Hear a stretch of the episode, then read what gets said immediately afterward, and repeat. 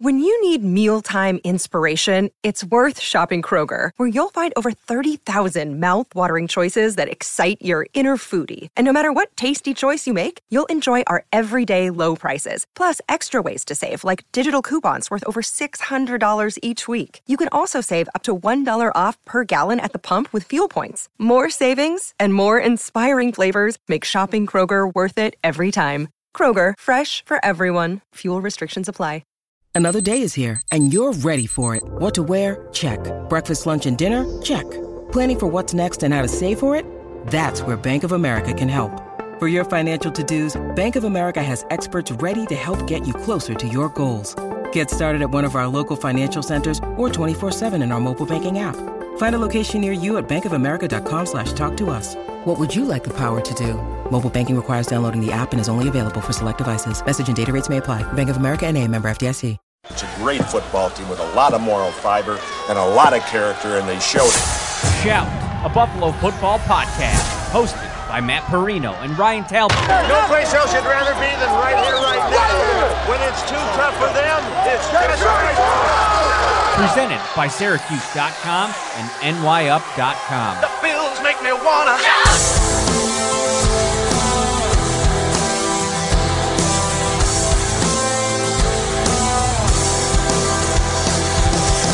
All right, everybody. My interview now with Sports Illustrated's Matt Verderame, a good friend of mine.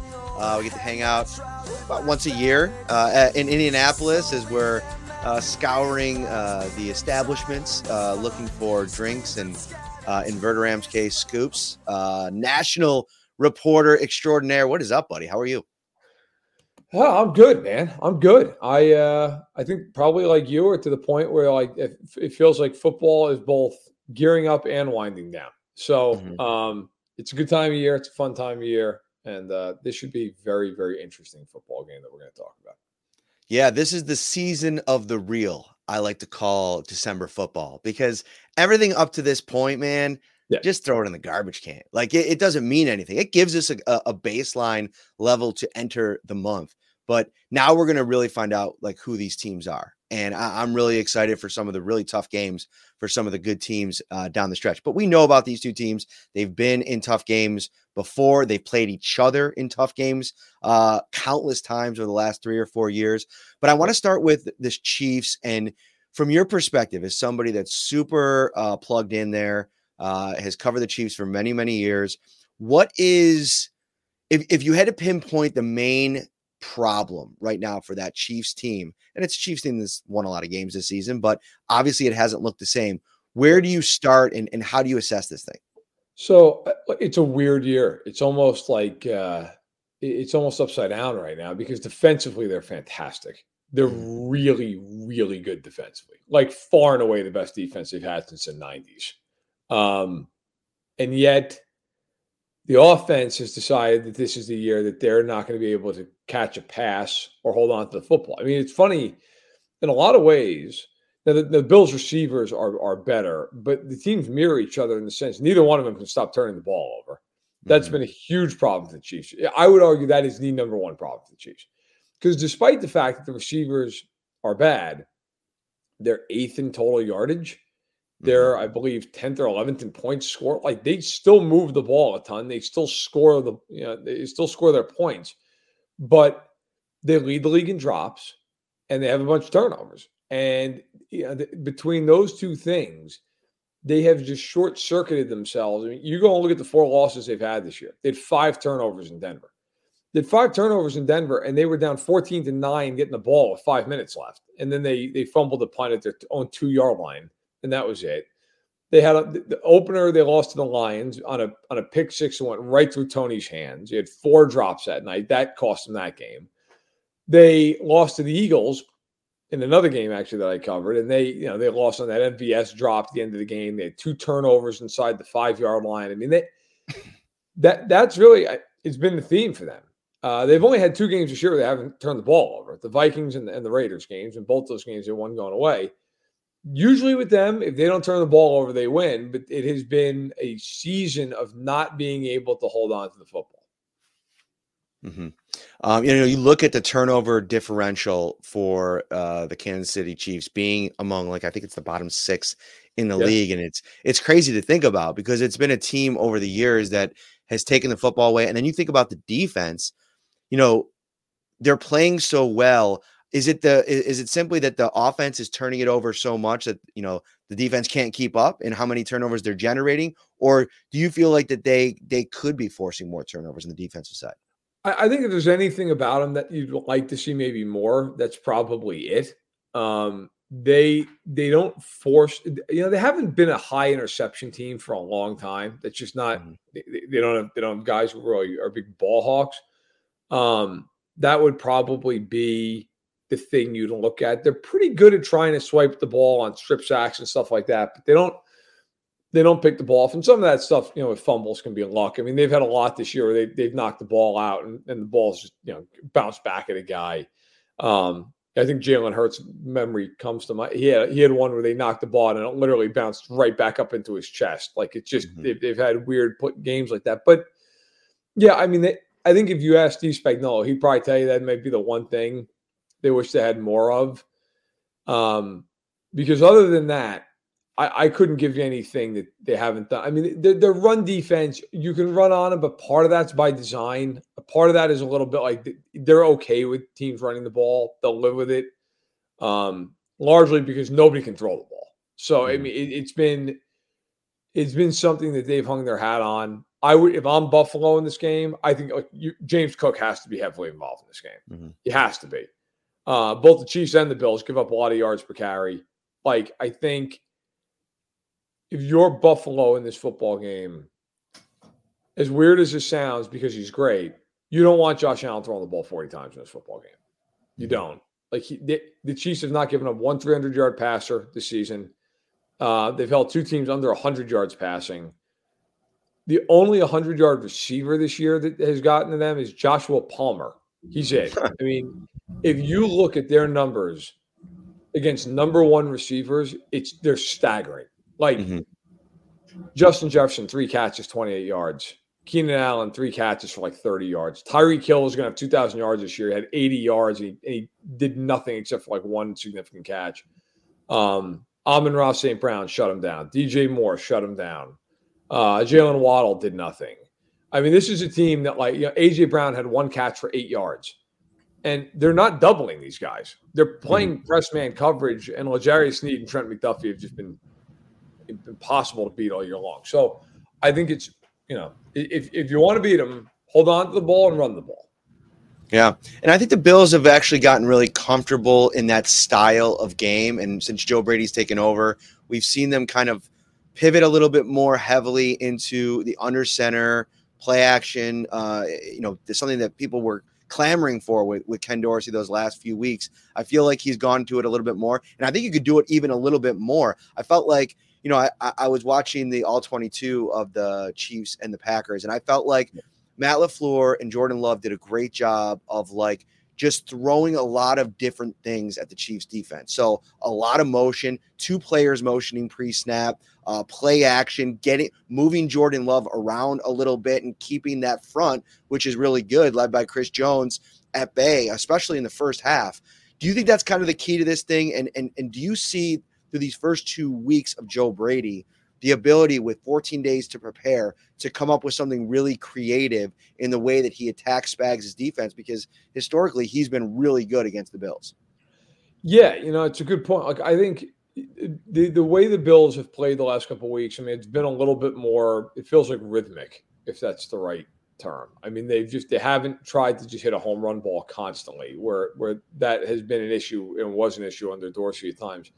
Um, yeah, I, look, Brady has done a nice job, and the Chiefs. One thing that's weird with them, even for somebody who watches them all the time, you never know what they're going to do defensively in the game because mm-hmm. Spags is just. I, I hate the word because it's, it's, such a like a just a kitschy word, but like they're very multiple. They do mm-hmm. everything. You know, they'll they'll come out on one series and they'll blitz almost every down. Then they'll come out and they won't blitz at all. Then they'll you know they'll they'll drop a nose tackle into coverage and they'll blitz their slot corner and they I mean they they're just all over. I think a big part of this game, look, Allen has seen Spags a decent amount at this point. He's got to be able to ID pre-snap. Okay, who's coming? Who's not? I mean, they'll put seven guys right at the line of scrimmage and just say, okay, pick pick who's coming, and then they'll drop out and they'll move safeties around. Um, I think if you're the Bills in the game, it's a. I hesitate to say it, but if, if the idea can't be that hey, Diggs is going to be the focal point, because if you look at every game they, the Chiefs have played this year, they have erased the other team's top receiver, and they've done it consistently. This has got to be a game where Kincaid steps up, and he's played very well this year. And Davis, Davis to me is almost the the pivot point in this game. Mm-hmm. He can't have one of these games where he has two catches for 15 yards. He just cannot. Like they they're going to need him to win against Trent McDuffie in this football game because I guarantee you the Chiefs are going to put Sneed on Diggs and they're going to climb up to the line of scrimmage and they're going to tell Sneed, look, we don't care if you take two or three penalties at the line. You just get as physical as you can and you you impede his progress and you and, and, and you take two holding calls, cool. Don't worry about it. Mm-hmm. Davis is going to have to beat up a little bit on McDuffie in the game. McDuffie, honestly, is probably the better corner, but he's a little undersized compared to Davis. So that's maybe something they try to go up top. Um, and then up front, yeah, like I said, I mean, I think if you're the Bills, you got to you got to try and and and and run the ball and get into those play action downs and not get into second and ten and third and eight because that the Chiefs live for those downs. That is where you know, even with four, they get a lot of pressure, but that's where they'll bring those blitzes where they'll bring six guys and they're creative in how they do it and they screw with the protection calls. That that's where they can really be a problem. So I wanted to talk about pluck out two guys on both sides of the ball that have been like, you know, the dudes for this team for the last five years, Chris Jones and Travis Kelce. And, you know, obviously not uh, both of them on the wrong side of 30. Um, you know, Travis Kelce – just watching games live, like I felt like there's a little bit missing this season. But then you go and, I, and I'm watching the all 22 of him against Green Bay, and I'm like, oh wait, no, that's still Travis Kelce right there. He's still doing the kind of same stuff that we've we've been used to seeing. Has there been any drop off for either of these guys? Because numbers wise, they're still about there. Um, but what's your analysis of those two players at this stage of their careers going into yeah. this game? Well, Kelce is a unique case because he's 34 years old. Um, and I I don't think he's ever been 100 percent healthy this year. Personally, I don't think he's ever been. I he's he's still been great. He's still going to have 1,200 yards as a tight end at 34 years old. But I mean, he's he just doesn't have the same explosiveness at times. I, I, it almost feels like he has to save it for certain plays where like okay this play I'm going to go full tilt. I mean if you remember he got hurt right before week one and he missed that game and it was a deep bone bruise. It, they thought he might have blown his knee out on that mm-hmm. on that play when it happened. And, and look, I don't think he's like playing on a, on a like a bad ligament or something, but I just don't know that it ever quite healed. Maybe it's still a little painful. That's just my guess. I'm not reporting that. Um, but the other part of it is he. This is the first time I, I can honestly. He gets doubled all the time. I mean, that's nothing new. This is the first year I remember seeing him legitimately get triple teamed because they just have no other receiver nobody can get open other than Rashee Rice. Rashee Rice has been fantastic for them. Everybody else, I mean, Skyy Moore, MVS, it's just you know Kadarius Toney when he when he plays despairing, but really MVS and Moore, they just run wind sprints for three hours. I mean, nobody, and then when the ball's thrown to them, they drop it. I mean that that has been. If you're the Bills, like you're just putting two corners out there and going, "That's yeah, fine. Throw the ball, please, please throw the ball to two guys." Okay, it's eleven on nine, um, but yeah, he's been triple teamed a lot, double teamed constantly, and I think that's made it more difficult. Teams are more physical at the line because they're not scared about getting beat over the top of anybody else. So um, he's still been great, and he's still capable of having a buck fifty in any game. But I think it's just it's more so the attention that doesn't have to go everywhere else that has kind of made it more difficult. And then with Jones, Jones, I think is still the same guy. I mean, he's he's still a game wrecking force. You know, and it's weird because again, he's another guy. Of course, he gets doubled all the time Mm-hmm. Um, they, like the Bills, have a lot of sacks this year. They're second in the league in pressure rate. They do blitz, but a lot, even with four this year, this is the best four man rush they've had in a long time. I mean, George wow. this has really turned into a Pro Bowl level player. Mike Danna is a really good rotational player. I believe he has seven and a half sacks this year. Uh, Omenihu was suspended for the first six games, but he's been good when he's been in there. And a lot of it's set up by the fact that Jones is just you have to double him every play because if you single him, he just destroys people. So, um, and he still has seven and a half sacks. He missed the first game. He he still to me is every bit who he's been. Kelce, I, I feel like I said a little bit maybe nursing that injury still, uh, and, and I think a lot of it is just he he's constantly looking at two or three defenders the second he comes off the line. You know, the, the Bills, talking about tight ends there, they have an interesting conundrum that is approaching, and, and maybe even this week with Dawson Knox coming back, because with Knox and Kincaid early in the season, like I felt like, you know, the, the pivot to 12 personnel didn't really work. Right. They um, now are in a, in a place where Kincaid looks the part of what they drafted him to be. And now you're going to shove back Knox, your $12.5 million per season tight end, into the mix and figure out a way to make it all work. You know, I have my ideas in terms of creativity that Brady can use to put them both in a position to have success. But, you know, what do you think is the best path forward in utilizing both of their skill sets while not taking away the momentum that Kincaid's built? I got to tell you, because I've, I've, thought about this. Uh, you know I'd do? Nothing. I'd keep playing Dalton Kincaid. Hmm. And mm. I tell Dawson at the end of the year, thanks for the memories. Because I I gotta tell you, like that kid can play. The kid is a really good young tight end. And the Bills need him. The Bills need him because, as you know better than me, like Davis has these games where he's great. Davis also has games where you don't even know he's on the field.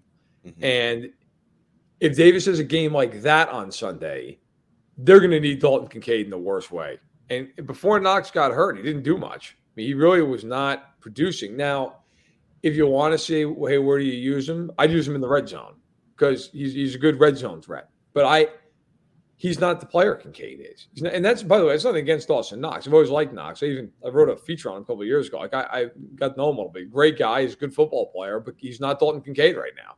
Dalton Kincaid has a nice rapport going with Allen, and I, I think you might, you know, it's the old too too many cooks in the kitchen. Like I, I would not I wouldn't like not give Knox snaps, but I would use him on, you know, the occasional 12 personnel, the red zone. I wouldn't take Kincaid off the field a whole heck of a lot. Like I, I just think at some point you're hurting, you know, it's kind of like on the defensive side of the ball where, you know, you know, we've chatted like about like Epenesa has been good when he's been on the field. Like why why play him sparingly? Put him on the field. Like you know, it's I think at some point you have to just lean into look, these are our best players, and this is who we're going with. And that's the end of it. Like early in the year, you tinker with it, you try to figure out ways to get everybody involved. As the year goes on, I mean, you know, like teams in the NFL tell you, look, Thanksgiving is when the season starts. And I think at some point that needs to be, you know, if, if you're the Bills, like this is a playoff game for the Bills. You you have to win this game. You have to win. I, I wouldn't start screwing around trying to find 30 snaps for Dawson Knox. That's just me. Yeah, interesting uh, to monitor and see if that uh, plays out this weekend because you know Josh Allen very close with Dawson Knox came out this week and yep. and talked about how important it is to get him back into the mix and I and I think it's funny you scored 34 points average over the last two weeks and you want to monkey around with that in this game on the road against Spagnuolo. Uh, it's kind of a tricky beast, but you know Joe Brady, huge test for him.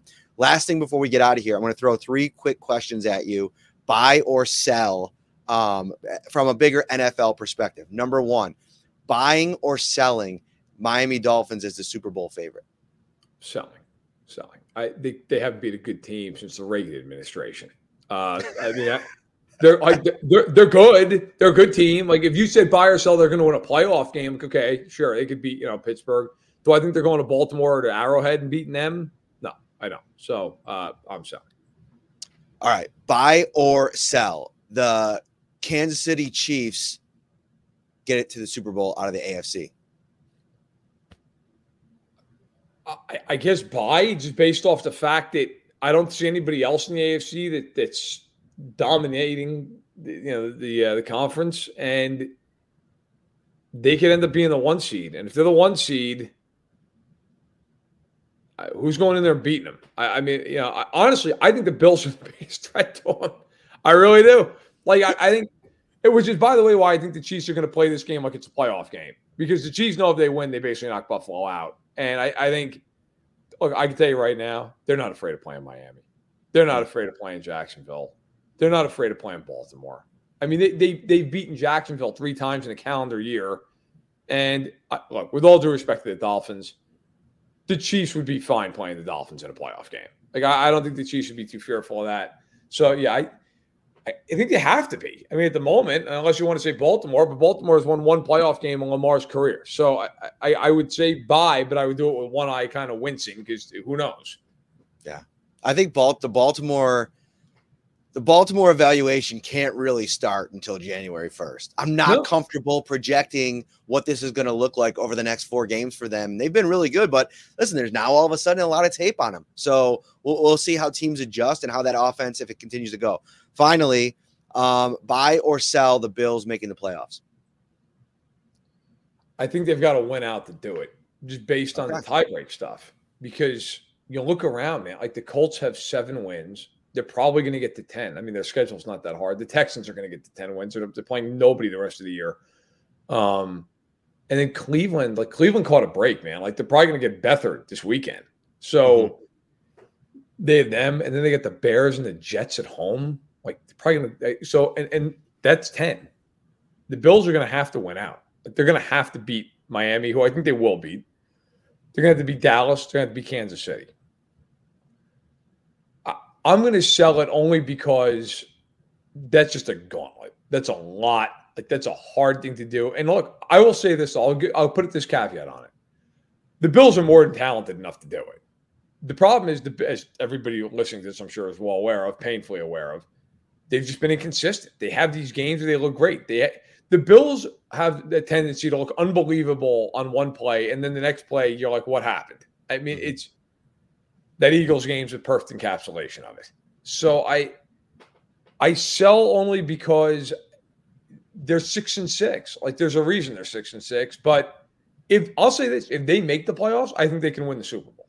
I really do. But they got to get there. And that, that's going to be, you know, they put themselves in a tough spot.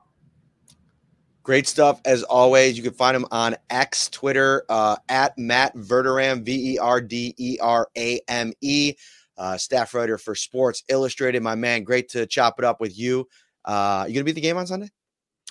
I'm not. I uh, I'm gonna be working it from my my office. I've I've gone to enough. I've seen the Chiefs four times already this year. So okay. next time I see them, will be a playoff game.